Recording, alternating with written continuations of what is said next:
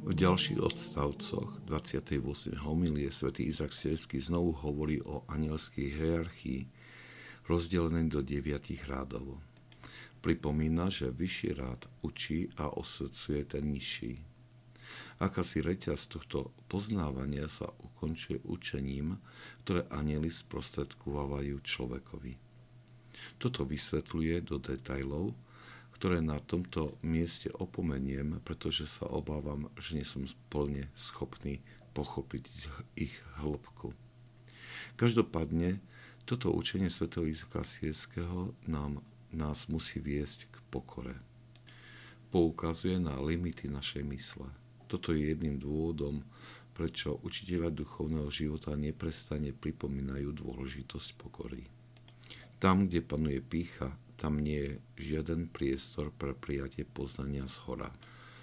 Preto mnohé evangelizačné programy, ktoré sa sústredujú predovšetkým na katechézu alebo prístupy k viery, ktoré zdôrazňujú primárne a vo veľkej miere intelektuálnu aktivitu na získanie poznania, nie sú veľmi úspešné. Takýto akademický prístup vedie k nadúvaniu a pyšnému presvedčeniu o poznaní o pravdy a tak vnútornému uspokojeniu, ktoré prestáva hľadať to vzácne poznanie z hora. Dokonca je bežné, že toto intelektuálne poznanie sa stotožňuje s duchovným životom. Z toho potom vychádza klamný úsudok, že čím väčšie intelektuálne vzdelanie, tým väčšia je úroveň duchovného života. Táto úmera je však nepravdivá a mnohých priviedla do záhuby.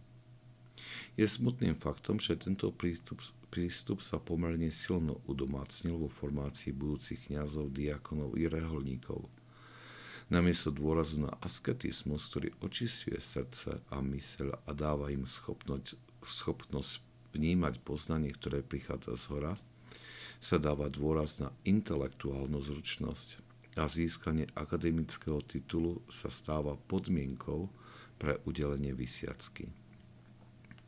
Církev by mala skôr formovať skutočných duchovných otcov než intelektuálov.